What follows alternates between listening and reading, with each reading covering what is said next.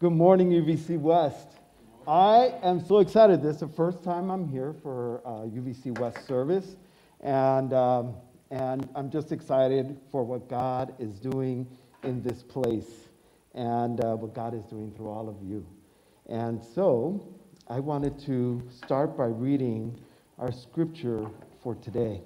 It comes from the book of Luke, chapter 21, verse 37. Uh, and every day he was teaching in the temple, and at night he would go out and spend the night on the Mount of Olives, as it was called. The word of God for the people of God.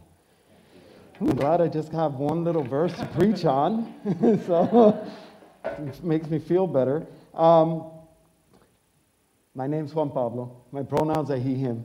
And Christian took half of my speech. I'm the church planting resident at, uh, for Urban Village Church. And so for the last year and a half, kind of been working on figuring out where uh, this would happen and how we would um, find a place that would be for Latinos and Latinas a place to be. And so um, we, we, we worked a couple of years, a, year and a half. John Rodier was on our exploration team uh, to figure out where we'd go. And finally, we landed on Hermosa, which in English means beautiful. Uh, it's a neighborhood in Chicago, Fullerton and Pulaski, if you know the area. And, um, and so I'm excited to see where God's going to take us through that. But last week, I moved into the area to a parsonage, and wow, I, I hadn't been there in so many years because I moved to a very quiet neighborhood. And the loud noises and elotero coming with street corn was exciting. Um, I even did, uh, neighbors were fighting, and I went to the curtain to look. and like, turn off the lights. I miss living in the area. Uh, as I walked around and prayed, I was only two blocks away from Healthcare Alternative Systems, where I used to manage a drug treatment center for youth. And I thought about all the kids that were there. And I walked and I saw a school, and I worked uh, as a community organizer and organized one of the first community schools in the city where the school would be open until 8 p.m. for services for the community. And it brought me back to all of the, all of the things and all of the ways that I was in the community and that God would bring me back there.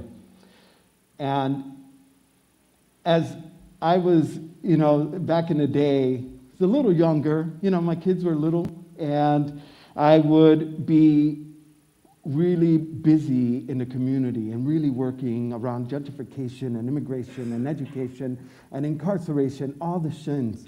And, and I would get home and exhausted, kind of tired, especially with kids that were on drugs and the, and the pain that, they, that the family was feeling.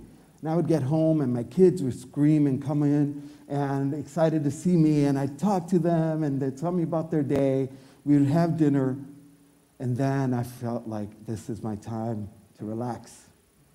And so I didn't have a very big space, just a bathroom. And I would go into the bathroom. I don't know if any of you do this as well, um, but I would go into the bathroom as my time to kind of relax and chill and meditate and reflect.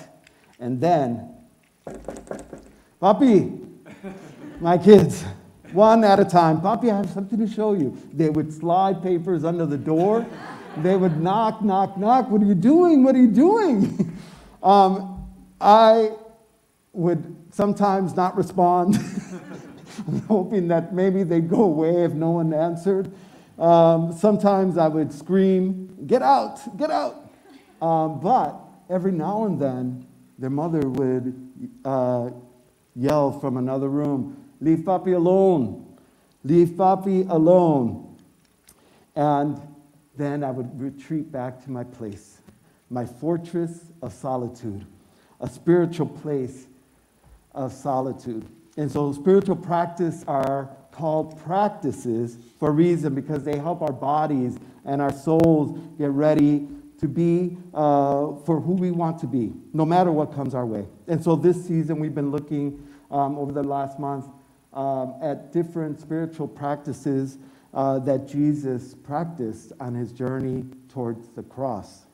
And so, um, we see that tucked away between stories of healings and miracles and the teachings that we love that we hear from uh, that we heard from Jesus or that we read in the Bible. There's these little nuggets of time where Jesus spent time alone and he sang and he well I, I say danced um, and he spent time with friends. And I think that uh, solitude or being alone was really, really important for Jesus. And if it was important for Jesus, it's important for us. Will you pray with me? God, thank you for beautiful day. And I thank you that your word um, would be refreshing to our souls today, that your spirit would move and would speak. In Jesus' name, amen. So the text is short but I think it provides a lot of nuggets of wisdom that we can uh, talk about. Again, we're at the point of Jesus' journey where uh, it takes him towards Jerusalem, and he begins to walk to the cross. And we see him preparing his disciples for what was about to come. And up to now, Jesus had made a few trips to the temple, um, at, to the Temple Mount, but there was a lot of conflict that began between the temple officials and Jesus. And he continues uh, to speak, and the tension continues to escalate. And so he gives right before this this real alarming news that the temple, this anchor for Israel's faith and practice, would be demolished. And he tells his disciples to watch out, be alert, and pray for strength as you can imagine, there was a lot going on back then. A lot of stress, a lot of things, a lot of things on Jesus' mind. And so it says that he would teach in the temple and then retreat to the Mount of Olives. And we see the Mount of Olives uh, mentioned many times in the New Testament. Um, it's where the Garden of Gethsemane is, where Jesus prayed. It's where Jesus ascended into heaven. And in some ways, the Mount of Olives was Jesus' fortress of solitude. Um, he would get go there and retreat. And verse 38, right after, says that all the people would get up early in the morning to listen to him in the temple. And so, time and time again, you see Jesus go up mountains to pray. There were solitary places away from all the noise where Jesus would talk to God, commune with God to receive strength and guidance from God. Jesus knew the value of taking time to be alone. And Jesus would spend time alone uh, right before making uh, big decisions or preparing for large tasks. You would see that he would spend time alone, and we see that when he spent time in the wilderness and he leaves, his ministry begins, and he chooses his 12 disciples. And then we see that he also encouraged his disciples to take time away from people so that they can get refreshed and recharged. And Jesus, after learning that John the Baptist, his cousin, was beheaded, he took time alone to grieve. And I know that sometimes talking about being alone after just being alone for a long time Sounds kind of ridiculous to us, right? But hear me out for a second. I enjoy uh, spending time uh, being alone sometimes. But when the pandemic started, I live alone. And it was a little bit unbearable. It felt like torture, really, uh, not to be able to see people or, or talk to people. Um, and I thought I was going to lose my mind. But then I started thinking about my other queer siblings, the ones who don't have family, who don't have um, uh, a family that they can turn to that is firming, that is loving, especially in the Latino community. And my heart broke. And so this initial shock about uh, of being alone, it started to take a different twist. I mean, I rearranged all my furniture. I couldn't do that anymore. I shaved my head. I was like trying to do all sorts of things to keep myself busy. Um, uh, there's a, a person, Tiffany, at Mariano's. She became like my family. And I would walk there and like, hey, Tiffany. um, I would know who she is. She knew who I was. She was the only person I spoke to in person. And things started to change. And not for, just for me, but for many people. People started to learn a lot about themselves. People started to be comfortable around themselves. I gained like 12, 15, 20 pounds. And I know other people that gained weight too, and they left the pandemic. You know, the, their house is like proud of their weight gain. They're happy with their bodies. I'm like, what happened? Things changed. People changed. People began to find that they were really creative and uh, learned to make bread. People learned to knit. Um, I learned how to make face masks on a sewing machine. Yes, I have one. I just never used it because I didn't know how to use it. But YouTube taught me, and I was making masks out of everything. I was tearing things up. Um, but a lot of people found new hobbies. A lot of people learned how to cook for the first time. And Instapot became an instant hit. There was Instapot recipes everywhere on the internet. People were loving them and the air fryer. But if you got the Instapot with the air fryer attachment, you were golden. Solitude also helped us plan for our lives. We had time to reflect and to dream big dreams. Today I was talking to Bill, who said that he's writing a novel. A lot of people did that. Many people quit their jobs and said, I want another job, something that's more rewarding to me, some way that I can make a difference in the world. And then people began to feel closer to God. People began watching the online services. I mean, we struggled in the beginning, but then we got it. And people were tuning in uh, to use technology to pray together, to study the Bible together, to weep together, to rejoice together.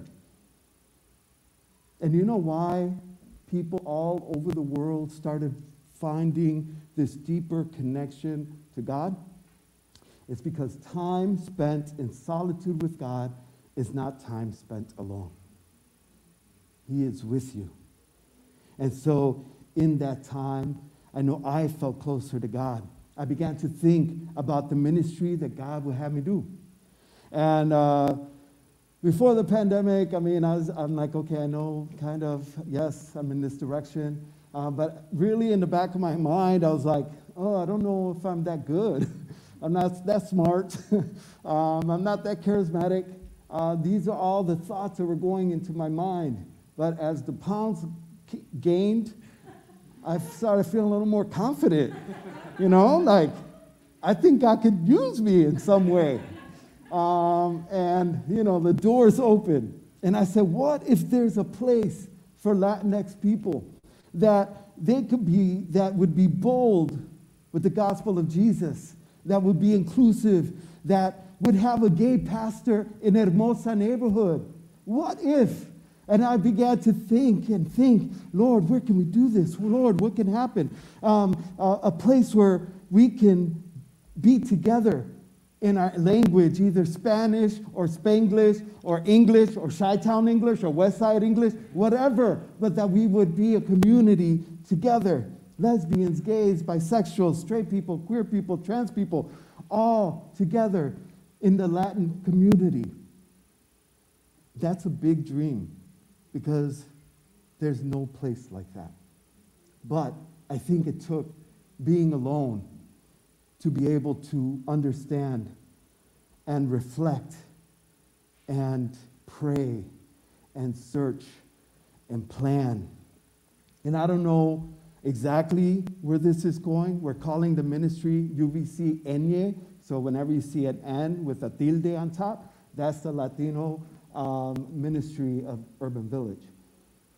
And I don't know where we're going with this, but I know that God, spending time with God, and um, that we'll go along on this journey. And I invite all of you to go on this journey with me. So there's these moments of solitude. But Jesus also went up the mountains with his disciples. We know that later on, um, Jesus will be transfigured in front of them. And they come down the mountain together with Jesus. And then when they reach the mountain, something happens. They begin to work. They begin to minister to people. They begin to talk to people. And people's lives were changed. It's these mountaintop experiences, being alone with God, coming off the mountain with Jesus, and being at the bottom of the mountain with the Holy Spirit, leading us in different ways, leading us to new roads, new directions, new places, and sacred place, spaces. And finally, I, I think about what it looks like to help other people have their moments of solitude. You know that black women, they had to make a law so that they could wear their hair the way they wanted? It's ridiculous. People do not have rest. Injustices have been bombarding and bombarding immigrants for a long time. Laws and cages. I can't take it anymore. We have states enacting laws where you can't say gay. Bombarded, bombarded, no rest, no solitude, no time alone because they're getting um, over and over and tired and exhausted. What would it look like, like my kid's mom did, and yelled and said, Leave them alone? What would that look like for us? Perhaps that's writing a letter to elected official. Maybe it's walking in the crop walk. Maybe it's getting to know someone that's different than you. People that are neg- negatively affected by injustice. Whatever it is, whatever you find, you can always take people with you up the Mount of Olives where Jesus speaks and teaches, our own fortress of solitude. And as we enter this fifth and last week before Holy Week, and as we deny ourselves, take up our cross, and follow Jesus, let's consider the Mount of Olives. It's where those, it's those sacred spaces and places in your lives where you could spend time alone where you're reminded about all the promises that God has fulfilled in your lives. It's a place where you can pray and recognize that God has redeemed you, even those bad places or bad experiences, even those evil experiences that God has turned to good. And only God could do that, right? It's those places of victory where remember that Christ is victorious. Amen. Do you pray with me? Loving God, draw us near to you.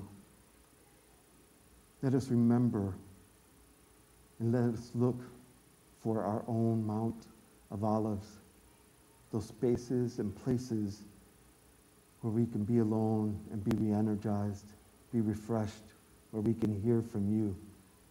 And Lord, let us let us also find places and spaces where we can help others find moments of solitude and moments of rest. As we love you and we love our neighbor, ask that you would take us to new spaces, take us to new places, take us to bigger dreams and bigger plans. In your name we pray. Amen.